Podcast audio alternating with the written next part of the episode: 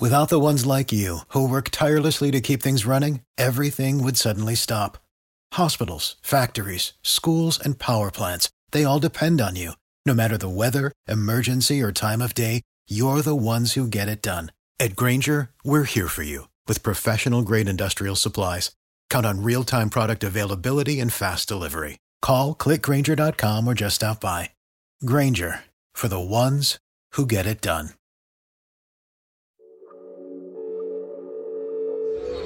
Larry Hughes is going to pop out and get the ball. Jordan's going to rub his man off of Laettner and then cut down the center and gets a nice pass from Larry Hughes.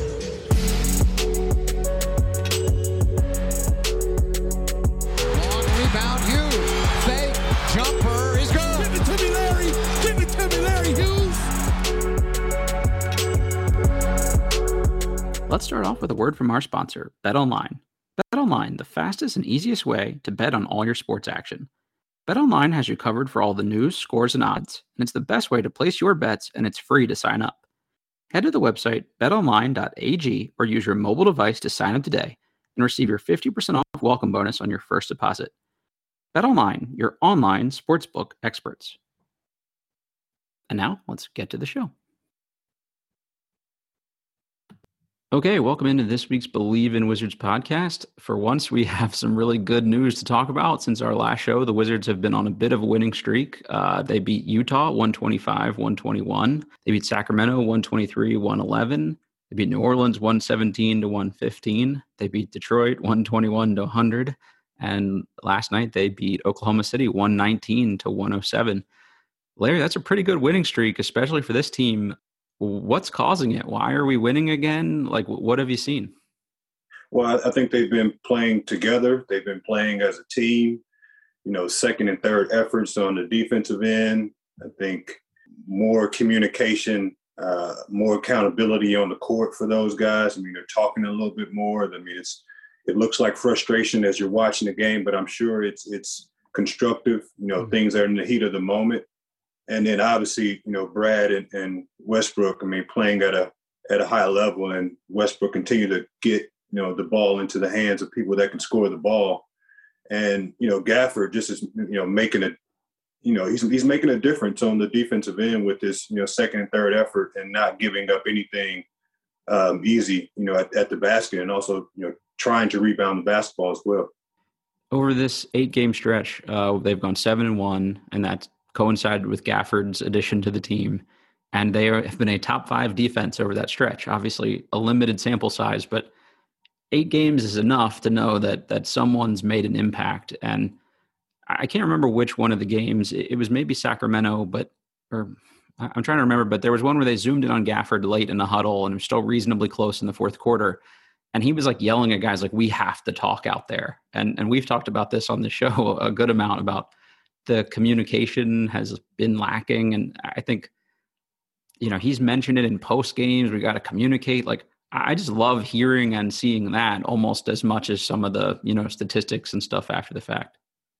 Well, that's you know that's a testament to his pedigree and, and where he comes from. I mean, we're you know all NBA players and all have a professional background, obviously, but the pedigree is not the same. And how you learn the game, how you learn to communicate, what you mm-hmm. feel is important to the game, is not always the same with every player. So the players that have that, you know, if they're able to voice that, they're able to communicate that to their teammates. I think that that's a that's a huge positive, especially when the guys are receiving it, right? I mean, a new guy coming in, you know, you don't always, sure. you know, take the good. You always want, you know, sometimes want to look at the bad of what's going on. And I think we talked about it, you know, early on is hitting a streak where you can go on the positive side, you know, of the win streak. So seven and one is great. I mean, we talked about, you know, in a 10 game span of going eight and 2 mm-hmm. So that's very, you know, in line with what we talked about. And if these guys want to make a push at the 10 spot in the play in, then, you know, that's what they'll have to do to, to close out the season. Uh, Scott Brooks has been careful to remind us multiple times in, in post game press conferences and, you know, before practice sessions and things like that that Gafford hasn't even had a single practice with this team yet, which is crazy to think about. I mean, between the ankle and just everything with COVID and sort of a veteran run team, they're having less practices. How much will getting a few of those under his belt, you know, make him that much more impressive defensively? Because I, I got to think getting in sync with your teammates can only make that better. Well, I, I think that just allows you to bring one, two, three, four guys along with you when you get mm-hmm. into the practice setting, right? When you're just doing games and shoot arounds, you can communicate that, but you know the guys have so many responsibilities, so many jobs that those sort of that environment is created within practice. So if you're able to communicate, you're able to to bring a certain energy. Like when you get in practice, like that's when you bring guys along with you. And to not have that, I think it's impressive because you can tell that there's a different intensity, whether it's Gafford coming in or not. You know, just a team, you know, understanding that you know you're coming close to the end of the season. I think that there's a little bit more sense of urgency there uh, than we've seen. You know, obviously with everything going on you know, you've talked a lot about this year about just needing a shot in the arm to come from somebody. And and this has been in a different way. You know, Mo taking a charge was cool, or Garrison coming in hit, you know, getting a four point play whatever, but they haven't had anybody come in and like, you know, pin anybody against the glass. And and I think that's been you can kind of see guys get like energized and stuff like that. How much of an impact do like media talk about that a lot like you know this guy came in and he gave everybody a boost. How real is that when you see a new guy come in and, and make a play like that? Oh it, it's real. It's real because again anytime you bring someone into your team into your situation you're always looking for them to be great uh, be greater than the situation that they left because we understand in the league we all move around and we have ability to be used uh, in different ways to depending on what team you're at so when you get a new guy in, I mean, you see a play of a hustle play or a block shot or you know taking a charge or a you know a steal into a dunk layup, you know, or layup. I mean, those things are, are energizing, you know, to a team for sure. That's perfect segue into my next question I had for you. How does Chicago give this guy up? I, I mean, he's on a good contract. There'd been no real reports of you know, any off the court stuff or, or real locker room issues. Like, I don't think he was super happy with his role being minimized at, the end of his Chicago tenure, but but nothing like crazy publicly. Uh, why would they give up on this dude essentially? Uh, I think it's just direction. You know, I think it's direction and what the you know the front office sees with their you know with their organization with their team. Um, you know, just finding a place for a guy that's you know, I think if, if you're going to focus on defense, I think that that's has been a strong suit, you know, thus far. Maybe, you know, that other team needed more of a punch in the scoring side, or mm-hmm. they need, needed maybe a shooter, or they needed, um, you know, a young guy with a different contract. I mean, I think there's a, a, lot of different things that go into, you know, making those decisions. And you know, a, another man's garbage is the next man's treasure. Is, is how you always have to look at it and not putting the emphasis on, on garbage, but definitely on treasure uh, because these guys have the ability to play and they're just looking for you know the right situation. And having a situation where you are struggling anything you do good is going to be magnified anything that you do good is going to be you know rewarded in a way that you're going to get media coverage or we're going to talk about how well this guy is doing. And i think that that's a boost of energy and that you know that's how you can build consistency. You know there's so much talk about uh, you need a stretch five and all these things. And and I've been one on the it's hard to have like multiple non perimeter shooters on the court at one time, but he has added another dimension offensively too. You know, Russ seems to love having a guy to, to throw lobs to and and you know run pick and roll with. And I think the nicest thing about his offense has been he hasn't taken a single shot outside of the paint yet this season for the Wizards, uh, unless there was one I missed last night. Uh, and he's shooting a great percentage. It's the old sort of "do what you do" mantra, and and I I love guys, you know, kind of sticking to what they do well. Yeah, no, I, I, think that that's it. Is you you want to expand your game now? I mean, there's going to be things that you do well once you come into the league, and I think being an active guy who can rim run, who can catch lobs and be active, I think that that's a, a skill set that he has. Now it's just about you know working on all of those other facets that your team is going to need you to do, uh, so you can stay on the floor. And it's not always about offense. Obviously, you have to be, um, you know, you have to have a presence on the offensive side of the ball, and how you add to that game, whether it's stepping out and being able to shoot a 15 footer or 18 footer, um, and giving the defense a different look at how you roll to the basket. I think that that's something that he can add later on.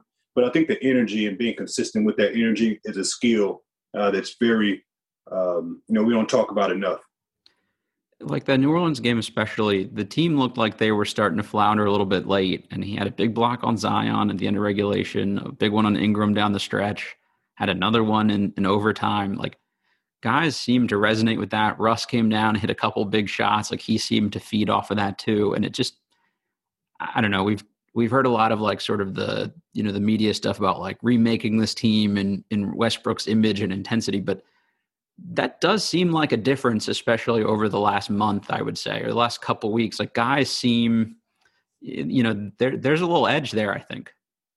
Well, we knew Russ would bring the intensity. We knew once he stepped in into the arena, onto the practice gym, you know, into that Wizards, um, you know, arena, Wizard space, that he was going to up the intensity. It wasn't going to be this sort of cool, laid back uh, sort of mentality that you know I think that the Wizards have been in for the last couple years. And he's done that and he's been consistent with that and him getting healthy allows him to do more of that right? I mean you know his intensity hasn't wavered. His ability to go out and do it consistently i think has with with him being you know injured and not necessarily healthy. And you can see once this guy's healthy his mind um, is very strong and to will himself and to will his team into better situations and not always right but he's going to do things in a manner that you know you can attempt to follow. He's never doing things that are just completely out of whack. I mean, mm-hmm. you know, he gets out of control, but he's just not out of whack as a as a player that's not out to to help benefit his team. And I think that that's why the assists are very important to him because obviously he wants the, the triple double. He wants his name to go in the lights, but man, you know, 17, 18, 15 assists. I mean, that that is like I'm loving that guy if I'm his teammate. Yeah, exactly. Um, you know, early in the season there was some shot selection stuff, and like you said, playing a little out of control. But it's been a little less of the bad stuff and a good deal more of the good stuff, and and I think that swings the balance from, you know, a guy that's not getting you forty more forty million dollars worth of production to now all of a sudden like, okay, you're seeing the impact. And if there was any question about how hurt he was to start the year, you know, you saw finger rolls in the fast break, and now we're he's you know cocking back lobs that he's caught from Deni and dunking on guys. It's like it, he almost looks like a different person physically. You know, a couple months later. Yeah, and I think that's a testament to him because his intensity never wavered. Mm-hmm. And you know, when you're not feeling great and you have to go out and compete at a high level, it's it's not fun. Yeah. And you know, I give him a lot of credit that his intensity uh, to go out and, and try to do his job, it never it never wavered. Speaking of sort of nagging little injuries, it, it hasn't been all great, I guess. We, have had some guys miss some games. Obviously, Bertans missed two because he he had a kid, not an injury. But you know, th- this is the stretch of the year where like guys are going to start missing some games for stuff, and and I think that's going to uh, take a toll. Rui banged knees in the Detroit game and, and had to come out. Uh, but he was also wearing a band for some, I guess, tendonitis or some soreness before that. So not a great sign. You saw Len roll an ankle. Larry, just given the schedule, should we, I guess, should we expect to see a lot more of those sort of little nagging injuries start to pile up? Yeah, I, I think it's, you know, with the intensity in which these guys have to play, you know, night in and night out, and how close these games are together, limiting the, the amount of rest that they can get if they have something that's banged up. Um, it's tough on these guys. I mean, it, it's tough. You see it now. You know, obviously heading towards the end of the season, and you everyone is is you know is free game, right? I mean, you have to expect that there's something that's going to happen, and that gives you, on the flip side, that gives you a chance to make mm-hmm. the playoffs because all of the stuff that's going on around you, it's going to be like survival of the fittest, and you're going to need the entire team. And like you said, guys are dropping out and going down, but the games are still coming and if I'm if I'm on that team, I'm looking like the landscape of seeing on the ticker every day that this player's dropping out, this player's dropping out. It's like guys, we have to you know try to be as healthy as we can, but at the same time, we need to take advantage of these situations that are in front of us and not worry so much about our health, right? I mean, you know, it's going to be what it's going to be, but when we see teams that are losing players that are in front of us that we could you know make a jump, I mean, you know, you gotta you gotta be go you gotta go for it. I think this is where it benefits you to be sort of veteran led by your two best players too, because they can tell you like, look, it's gut check time. Don't expect to feel hundred percent healthy for the rest of the year because it's probably not going to happen. And the league said that there haven't been more injuries this season than than other years, but it sure feels like a lot more guys are going down with bigger stuff. Have you felt that way too? You know what it is is that it's like they've seen these injuries coming. So so all of these guys or a lot of these guys that I've seen or heard, you know, that, that have gone out for you know season-ending injuries or things that'll keep them out for uh, a long period of time. They had a nagging injury or they mm-hmm. had something that was going on with that particular part of their body and then you know eventually it goes so that's what i would encourage the guys as well is to yes this is gut check time but be smart mm-hmm. right because to be out for two weeks you know seven to ten days versus being out for the year. You know, 60 to 90 days right. is, is, is really, it's, it's different or, or six months for that, you know, for that matter. So it's really different.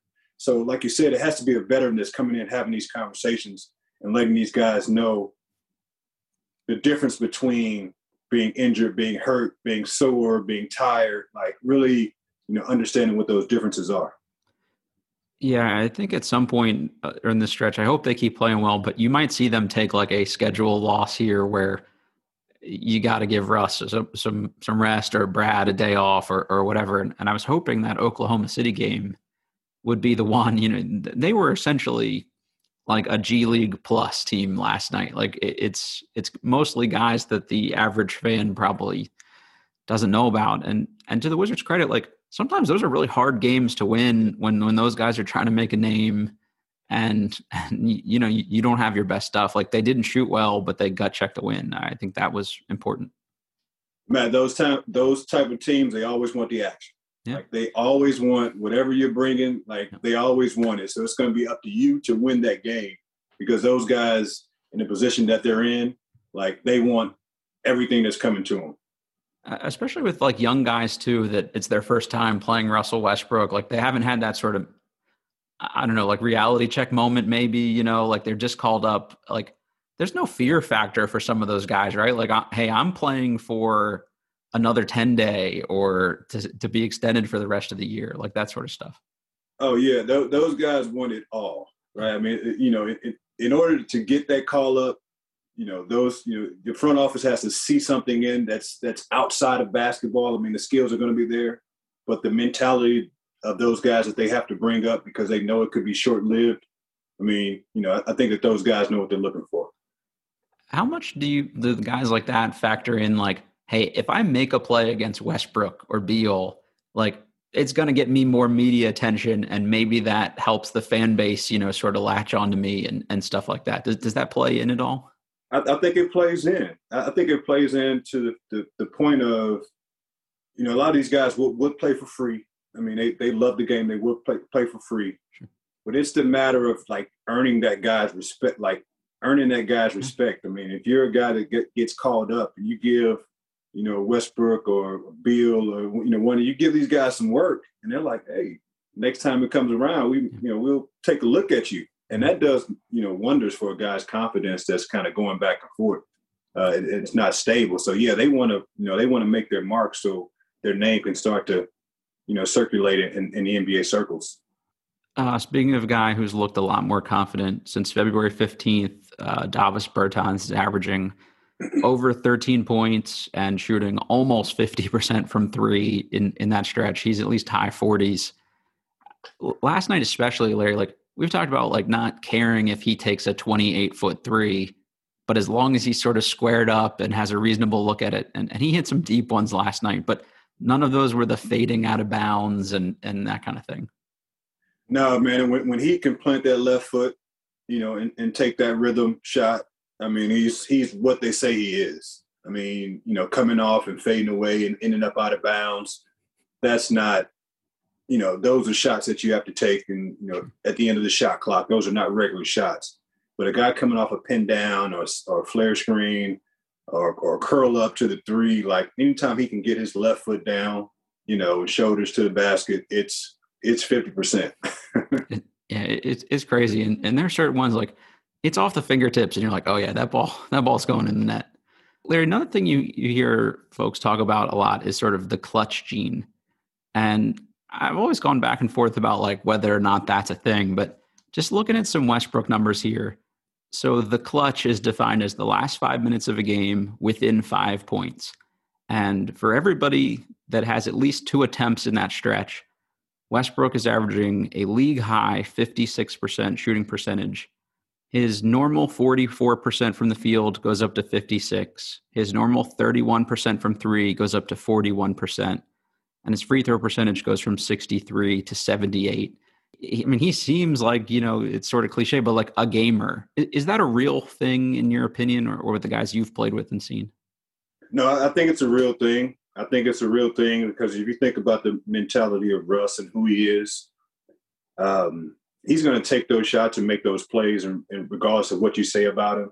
And if he's not successful in that play, then he's going to hold himself accountable.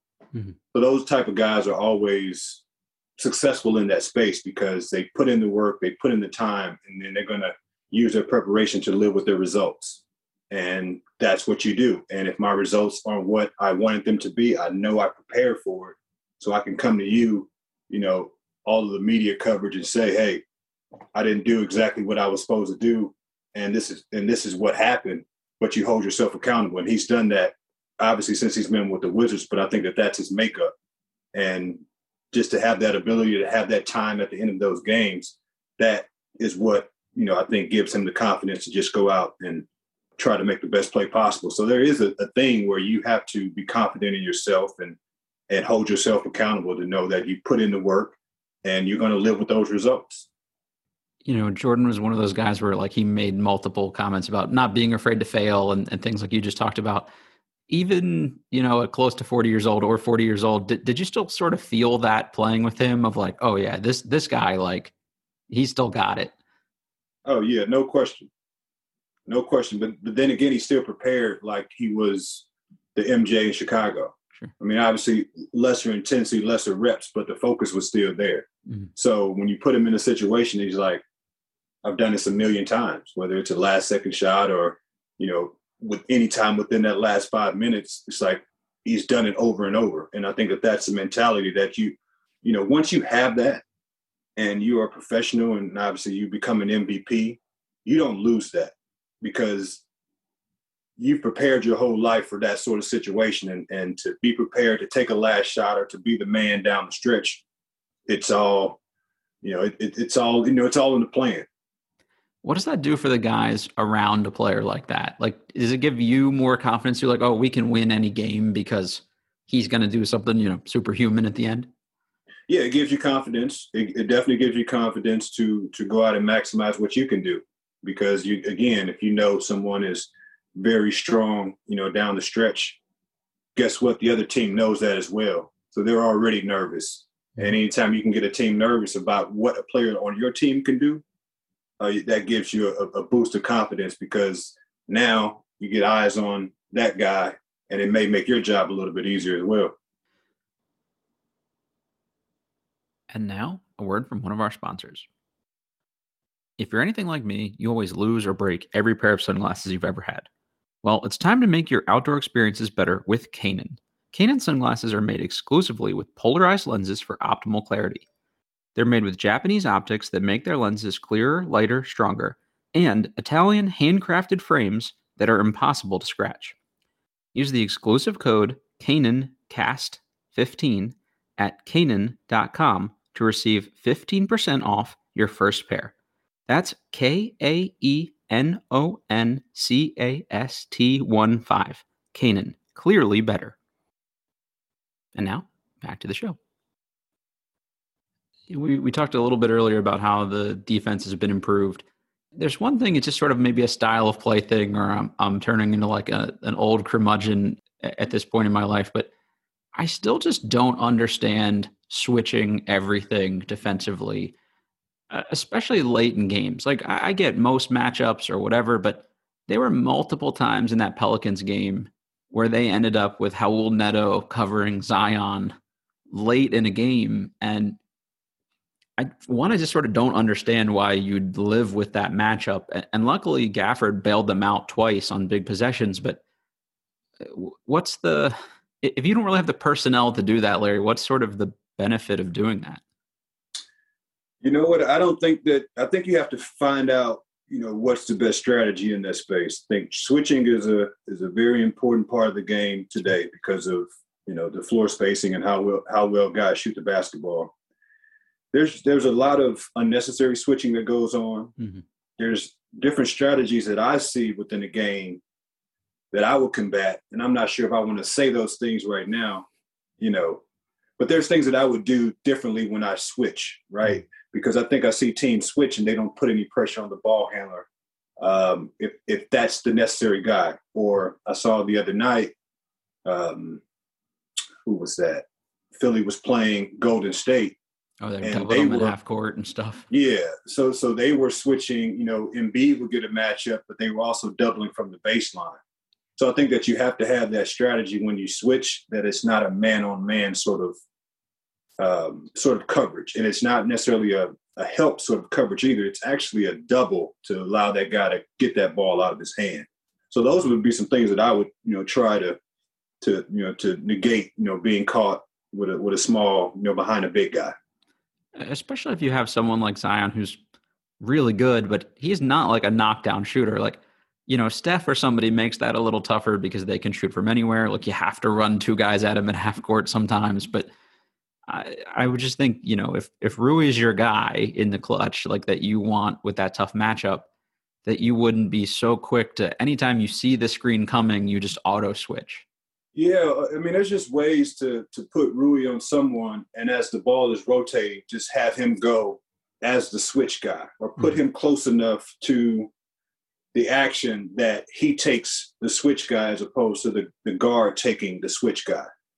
And that's a little bit of basketball talk, but it's like, you know, because a lot of times if you have the best defender, they're going to try to get the best defender mm-hmm. off of that guy, right? So you have to place your best defender in a position where he could rotate to the guy that's most dangerous. Yep. And then that way you, you you even things up. And obviously there's some some free movement, some free rotation there but you're giving up something anyway, and you might as well give it up, you know, on a rotation where everybody knows that this guy is going to this guy mm-hmm. uh, for that particular matchup.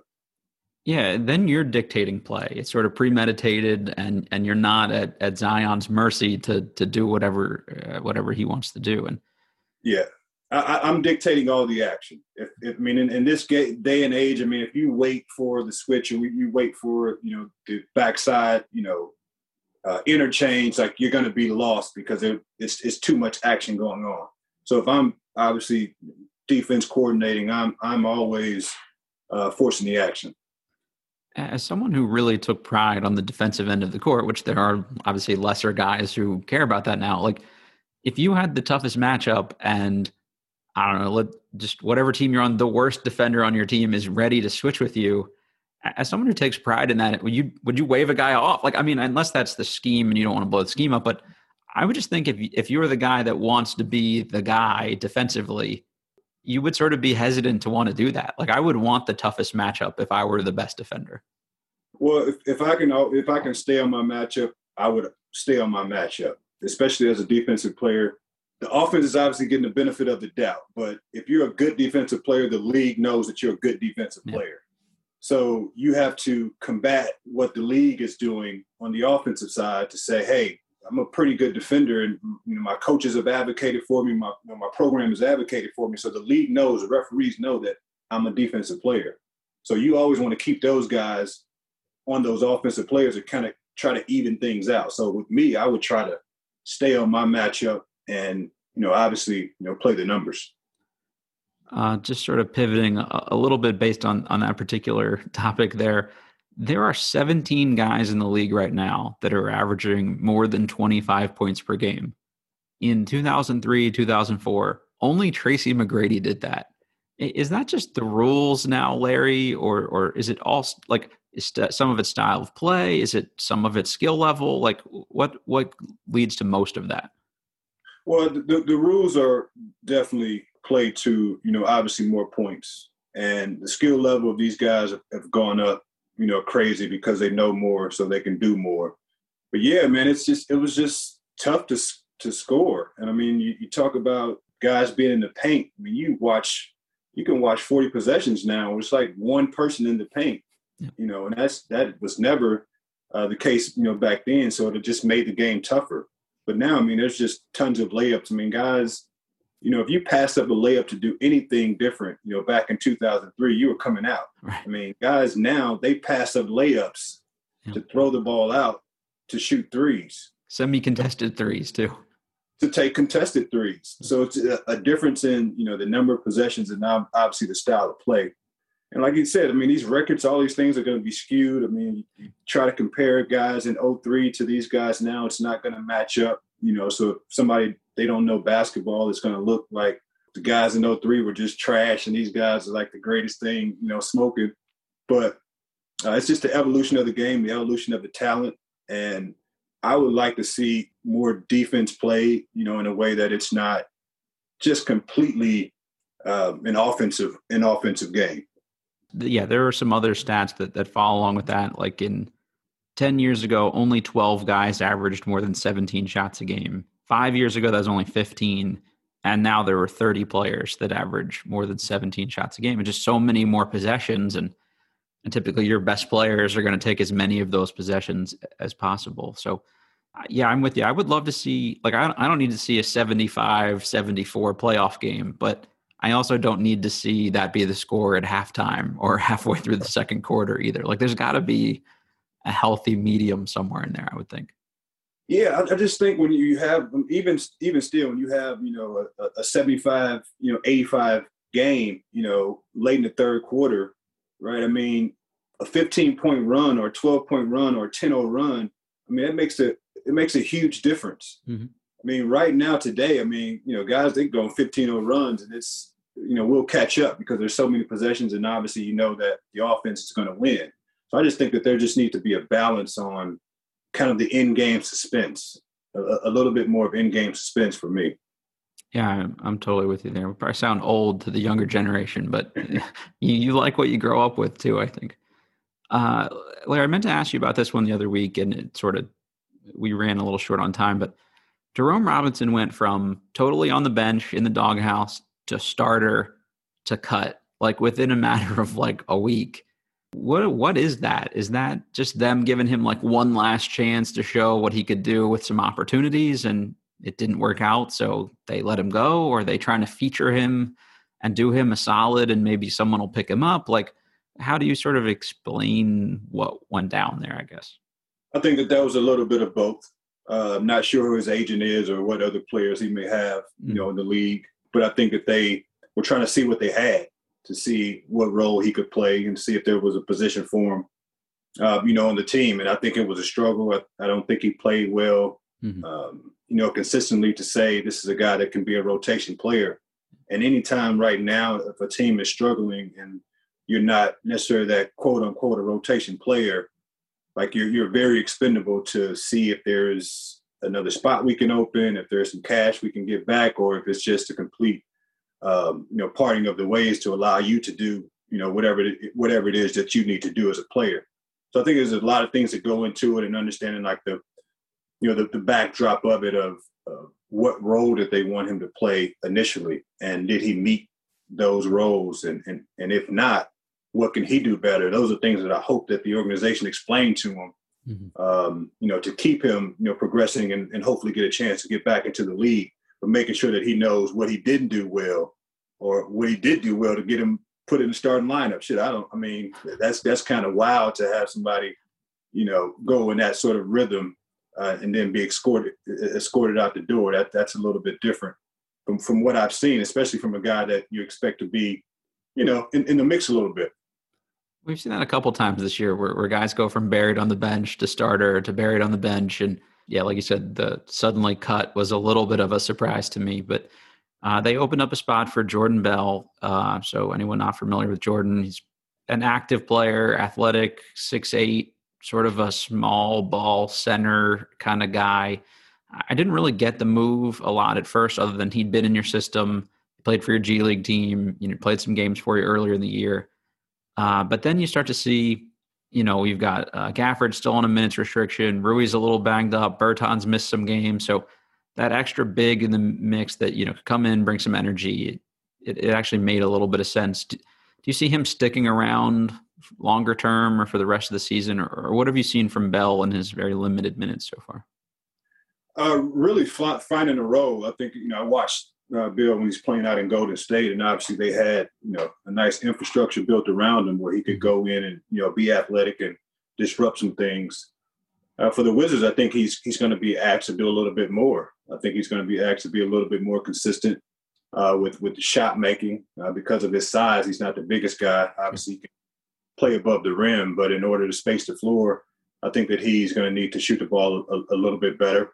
And I think that that's something that can help the Wizards out. Obviously, if anybody you know of a bigger guy can shoot the basketball, that's a value in the league for sure. So these last you know 10, 15 games, I think showing you know his ability to help you know space the floor more, help Russ out, be a guy that can run the wing for Russ uh, because there's not a team's not built on a bunch of athletic guys that can run and you know, run and jump. So I think that he's another guy that you can put uh, in that mix that can also help Russ out as he drives to the basket. Also, I want to close out with sort of where we are, you know, with regard to to the standings and all those things. So, Wizards are 24 and 33 right now, currently tied for 10th place.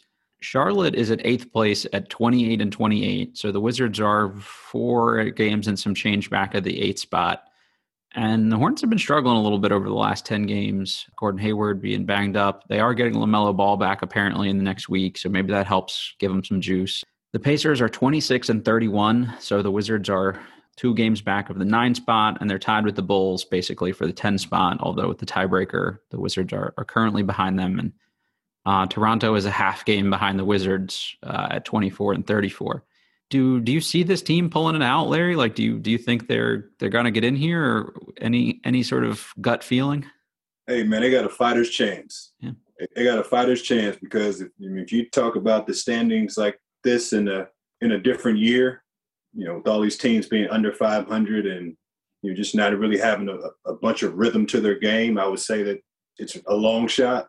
But with how this season has gone and you know how guys, you know, knock on wood, are dropping out, you know, you have to give them a chance. I mean, and, and if you get to even if you get to the eighth spot, you're still in that play-in situation, so you still give your chance yourself a chance to to make the playoffs. Winning enough games to get yourself into seventh, I mean, that would be something that that's amazing, and that would be something that I would be shooting for. But yes, I think they do have a fighting chance to make the playoffs. Certainly, if they keep playing the way they've been playing for the last week or so here, uh, if you can even keep you know, semi on that pace. You know, maybe you lose a game or two. Their next couple, like they play Golden State Wednesday. That that's a tough game when you have to match up with Steph anytime. But they have Oklahoma City again on Friday. We saw how depleted they are, and then Cleveland again on Sunday. I'm not sure how much Cleveland wants to win right now, so that's not a terrible time. Like all three are winnable games. Larry, as a guy who's been in a position where like you were a young guy trying to get into the playoffs for the first time and build a little momentum, how meaningful would it be for the younger guys on this team, especially just to get into the playoffs? Even if you get swept like 4-0, how valuable is that sort of postseason experience? Oh, well, not getting swept is not is not valuable. I think when you get into the get into the playoffs and you have a chance to battle and let me say that when I say if you say getting swept for us, how you lose those basketball. Sure, games. you're competitive, but but even if if you don't make it a seven game series or whatever. Yeah, yeah, I think that there's value there uh, to to compete and to mm-hmm. show that you're able to to win, you know, a basketball game. Obviously, this will be somebody that you faced in the regular season, and whatever the case was, injuries or COVID situations, you get a chance to hopefully match up with these teams in a little bit better health. So that's how I'm looking at it if I'm just coming in into a you know in, into a play-in situation. But I think this making it to the playoffs is is value to the players, it's value to the coaching staff, it's valuable to the, the fan base, it's valuable to our free agents that are you know to be uh, that are coming up because they want to roll into a situation that has some sort of legs under it. So I think that there's valuable opportunities and reasons why you will want to make it, you know, to the playoffs. Uh, you know, in, in, any year. I mean, including this year for sure, because of all the standings are so close together. You don't know what could happen. Just as somebody who didn't play in this format, do you like the play-in game idea? Um, I think it has some value. I think if you're the eighth seed, that's where I struggle with the you know, with the play-in spot because I think that even when I was playing, I mean, teams work so hard to capture that eight spot. I mean, just to get into the playoffs, and and, you know, and this year now you are working so hard to capture that spot, but then still you still haven't gained anything. You just earned the right to to make it to the play-in. So that's where I struggle with you know with the eight seed being in, into that play-in game. I would much rather see just the entire league be included in, in the playoffs and not matter east or west, and just take the best teams that are, are record-wise and, and do the playoffs that way. Yeah, if you're if you finish seventh even and you get hurt with an injury or something at the wrong time, you could end up sort of uh, uh somebody who had a drastically worse record than you at the 10 seed could end up taking your spot presumably. That seems stupid to me as a player. I would push back against that, but I'm still going to watch every one of these play-in games. I think like uh, so from the make money, uh, eliminate tanking. Like I do see the positives, but I think it'll be compelling TV at least. Yeah, and then again, I think it takes on a bigger, a bigger um, plan if if there's fans in the arena and you have packed houses and you get a chance to, you know, really bump up the intensity of knowing that hey, you know, kind of that college situation where you don't have, you know, a full series to go. I mean, there's a chance that you could be going going home, um, but you need that fan experience to to make it uh, a little bit more than what I think it'll be this year. As a veteran segue once again, Larry, the Wizards will have fans in the arena Wednesday night against Golden State. How much will that mean for this team to have people in the building, especially on the streak they're on right now? Well, for the Wizards, for sure. I mean, just the fan base is, is great. So, you know, just having them in the building to support because they do that so well, I think is, is good for the team. And I think it's good for the uh, you know, for the fans as well, just to be in the environment where you see your team now is, is kind of turning a little corner. They've now won some basketball games. They now have, you know, some good energy behind them. So when you come into the building now, it's not, you know, with the paper bag over your head. You're really trying to give these teams enough energy and enough motivation to win ball games now because as fans, I mean, that's that's kind of a little bit of your job. I love it. I think that's a beautiful note to end on. Folks, remember to rate, review, subscribe, all that good stuff. Let us know if you have questions or anything you want to talk about, especially, you know, as we get closer to the playoffs here and things like that. So uh, we will check you guys next week with hopefully a couple more wins under the Wizards belt.